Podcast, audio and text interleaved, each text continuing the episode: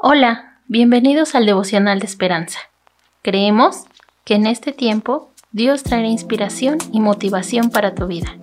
Así que prepárate para un tiempo de intimidad con Dios. 5 de febrero. ¿Cómo mantenerse en el camino? La unción misma os enseña todas las cosas, y es verdadera, y no es mentira. Primera de Juan 2 del 18 al 27.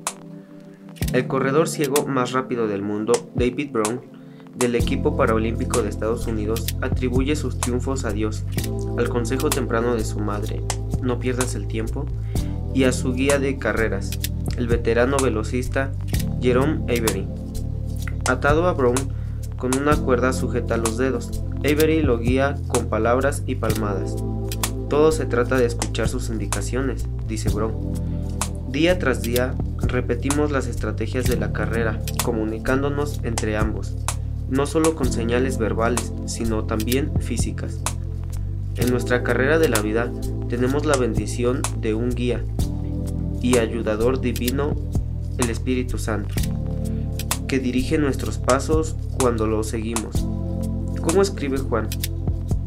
Os he escrito esto sobre los que os engañan.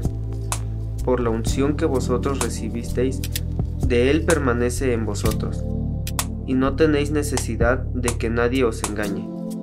Así como la unción misma os enseña todas las cosas. Primera de Juan 2, 26 al 27. Juan les enseñó esta verdad a los creyentes de su época, que enfrentaban anticristos que negaban al Padre y que Jesús es el Mesías.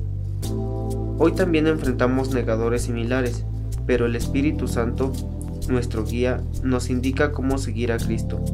Podemos confiar en su toque con la verdad y que nos mantiene en el camino.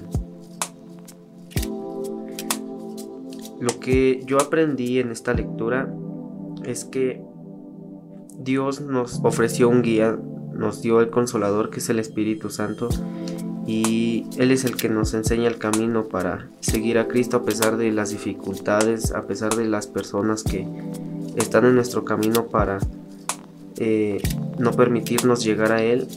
Él nos enseña cómo lograrlo.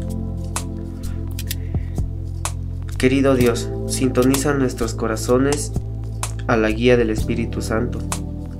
Gracias por no soltarnos y por guiarnos hacia tu camino de verdad.